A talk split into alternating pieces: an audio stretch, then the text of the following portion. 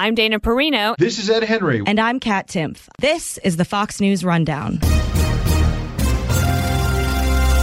Friday, May twenty-ninth, twenty twenty. I'm Trey Yingst. With many schools closed for the year and quarantines in place, kids are at home much more, and it's changing the way people are parenting. Kids are looking to us for information, and if we're not panicking about the, the potential risks, the kids are not going to panic. Uh, but if we do panic and we do, you know, we don't talk in a, in a calm way with them, they're going to panic too.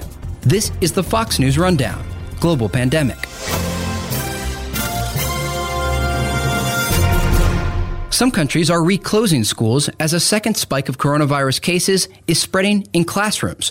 While children aren't the most affected by COVID nineteen, they can be carriers and infect more vulnerable populations. Over the next few minutes, you'll get the latest headlines on the global COVID nineteen outbreak and hear from Armin Brott, the host of the Positive Parenting podcast and author of numerous books about parenting, starting first in France, where fifty schools have closed down again after reopening earlier this month. France has more than one hundred forty-six thousand confirmed cases of coronavirus, but is gradually reopening for business. A new French study shows that even mild cases of COVID nineteen lead to the creation of antibodies, offering promising news to countries that hope to curb a second wave by doing widespread antibody testing. Now to Sweden, that reached more than four thousand total deaths from COVID nineteen after implementing controversial policies to deal with the coronavirus. Sweden's per capita death rate is now among the highest in the world after businesses and restaurants were allowed to remain open. Additionally, the Swedish government reportedly didn't enforce the social distancing guidelines they announced early in the pandemic. Swedish schools have stayed operating, reportedly worrying parents who were required to keep sending their kids to learn.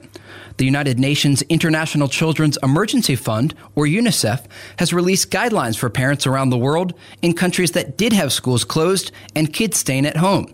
The U N notes the many challenges parents are facing as they must adapt to new realities of parenting. So what are some of the challenges that parents see amid this global pandemic? Uh, I think one of the biggest ones is to come to terms with the idea that they do not have to be involved with their kids every minute of the day. This is Armin Brott, the host of the Positive Parenting podcast and author of numerous books about parenting. I think that we feel obligated that we have to be there. We have to make sure that they're doing their homework. We have to make sure they're they're staying active, that they're they're, enter, they're being entertained all the time, and, and it's it'll drive you nuts as a parent. And it's not a practical thing to do. And so I think what we're, we're a lot of parents are hopefully learning that it's okay to give kids some time to themselves, to entertain themselves, to figure out what to do with their time, to, to learn to deal with boredom, um, because this is a whole different kind of boredom than they ever were complaining about before.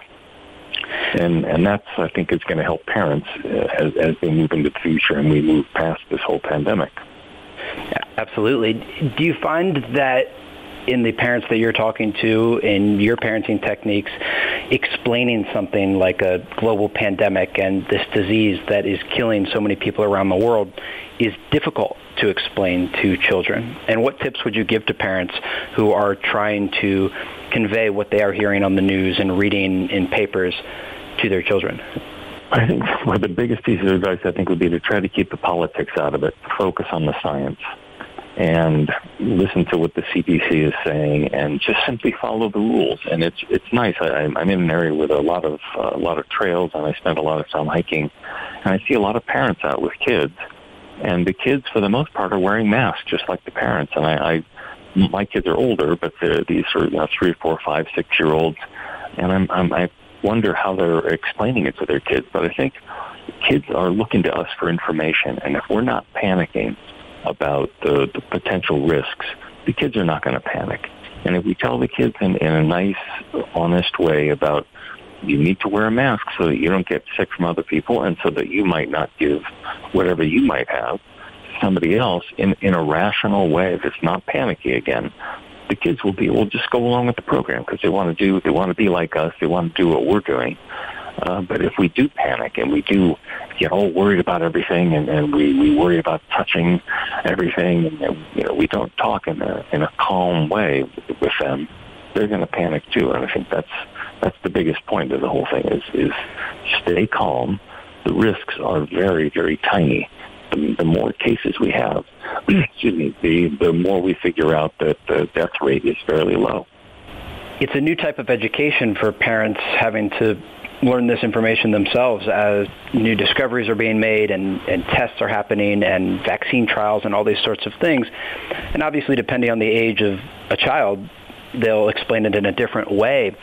But I do want to talk a little bit about education. We see so many schools around mm-hmm. the world closed, and even countries that have tried to reopen schools have found that it's difficult to implement new procedures, and with part of the school year already gone, many are just deciding to either A, move classes online, or B, just wait this out. The parents who are at home and want to keep education up for their kids and keep them stimulated when it comes to learning and gathering new information about the world, what should these parents be doing? I think to the extent possible, try to stay in touch with your kids' teachers, find out what the assignments are, and just check in with your kids every once in a while and make sure that they're staying on track. It, it can be a little bit hard for them to stay focused. But I think what we're also discovering is that there's a lot of wasted time in schools, and that if kids are doing the work for their, their classes and they're going online and they're doing their Zoom meetings with their classes, it doesn't take a full school day to do that. There's a lot of time people spend walking around, and and the, the class may be able to get a lot more done in an hour on Zoom, where it's, it's, everybody's feeling very concentrated, than they do in a class where there's teachers are telling the kids to be quiet, or they're telling the kids to line up, or, or whatever it is.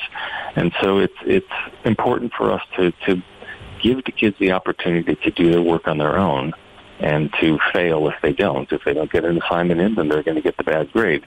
But also to try to just guide them to keep them on track in, in a gentle way. You've been listening to Armin Brott, the host of the Positive Parenting Podcast. We'll be right back. You talk about a gentle way in, in the way in which parents talk to their children amid a time that can also be very stressful for the parents, whether they're having issues at work, millions of Americans laid off, trying to ensure that their family is healthy and safe, definitely can can be stressful for everyone. How important is it for parents to, as you mentioned, sort of maintain a level-headed approach to the way in which they talk to their kids? Well, it's extremely important, and it's extremely important especially in the, the most stressful of situations, which a lot of people are dealing with now, which is unemployment. That kids, generally, most of our kids are are able to eat a meal when they want to, or put on clean clothes, or have a snack, or whatever it is, and, and they don't really think about money. They they have this idea that uh, anytime any parents say to them, well, you know, maybe we can't afford that right now. Well, why don't you go to one of those machines and take some money out of the machine? The kids, especially young kids, don't completely understand where money comes from and what to do with it. But if you're an unemployed parent, or you're furloughed, or something like that, where your income stream has, has drastically shifted, you may be having to make a lot of different choices, and your, the, the meals that you're eating may be different because you have to go for, for cheaper options. You're eating a lot more spaghetti these days than, than you might have otherwise. But so I think it's important to explain to kids that things have changed and that we can't buy all of the things that we used to. Things will be getting back to normal at some point soon, and that we are, I think it's especially for young kids, but they, they always process everything in terms of how does it affect them. And so we need to be very careful to make sure that, that we don't, as I mentioned before, we don't panic them. And, and because the moment we start telling them that we don't have enough food to eat, or we don't have enough gas in the car to go to the store, they're going to get really worried about how, what's going to happen with them. Are we going to have to get rid of them? Are we going to, is, is some terrible thing, they, are kids going to start dying? Uh, so that's, that's really the most important is, is to try to be even even calmer than you might otherwise be, but to remember that that one super important thing, that kids are, until they're, well, even through the teenage years, they're very self-centered. And I don't mean that in a negative way. That's just developmentally where they are, is they always process everything as, how is this going to affect me? You talk about how kids are processing information. Parents, when they become a parent, or as they're watching their children grow, when you look at the structure of a of a household and how people have to shift their lives when they do become parents and have children and start building that family structure, how does that change when you look at the psychology of people across the United States and around the world? What are some of the things that happen to people when they become parents, and how does that connect to having to ensure not only your own personal safety, but now the safety of your children? I think one of the things that happens when you become a parent, especially when the kids are little, is you become a lot more aware of all of the things that are going on in the world that could affect your parenting. You, you start looking at, at uh, as you're driving down the road, you look up at, uh, out of the window and you see there's trash on the side of the road, and you see, I, I don't want to live in a world where people are throwing garbage out of their cars. Let, let's do something to, to, to take care of that. Or I remember for, for me, as a, when I was an expectant father, I started looking at yellow lights differently. I started looking at them as, okay, look, this is something I need to slow down for, as opposed to this is something I need to floor it and see if I can get through, because I've got responsibilities. People are counting on me. And, and your, so your world changes as an adult. I was just talking about how, how kids are, think of the world in a self-centered way. I think as adults without kids, we also think of, in, in the, of the world in a self-centered sort of way. How does it affect me? How am I going to have a career? What's going on? But when you start having kids, you're, the world is, is bigger in a lot of ways, but it's also smaller. And so we start making a lot of choices that are, are going to influence not only ourselves but our kids, and how, how they're going to grow up in the world and what kind of a world they're going to grow up in. And we want to make sure that they have the opportunities, in some cases the opportunities we never had, in other cases the opportunities we did have. And we want to make sure that they they understand that there can be challenges. I think that's one of the other things, is to try to explain to kids lessons that we learned as kids growing up ourselves. Things are going to come along and knock us off track. And we need to have resilience. We need to get back up, and we need to get back in there. And every little thing that happens, we can't be sitting down and crying about it. And I think that's one of the one of the advantages in some ways. Of course, you'd never want to have a pandemic like this for, for just simply for the purpose of teaching lessons. But, I mean, there, there's an advantage to it in that we're learning that as as individuals, we can adopt or adapt to changing and unpleasant circumstances, and we can come out of it okay. The host of the Positive Parenting Podcast and author of numerous books about parenting, Armin, thank you again for your time. My pleasure. You've been listening to the Fox News Rundown. Rundown. Stay up to date by subscribing to this podcast at fox news podcasts dot com. And for up-to-the-minute news, go to fox news dot com.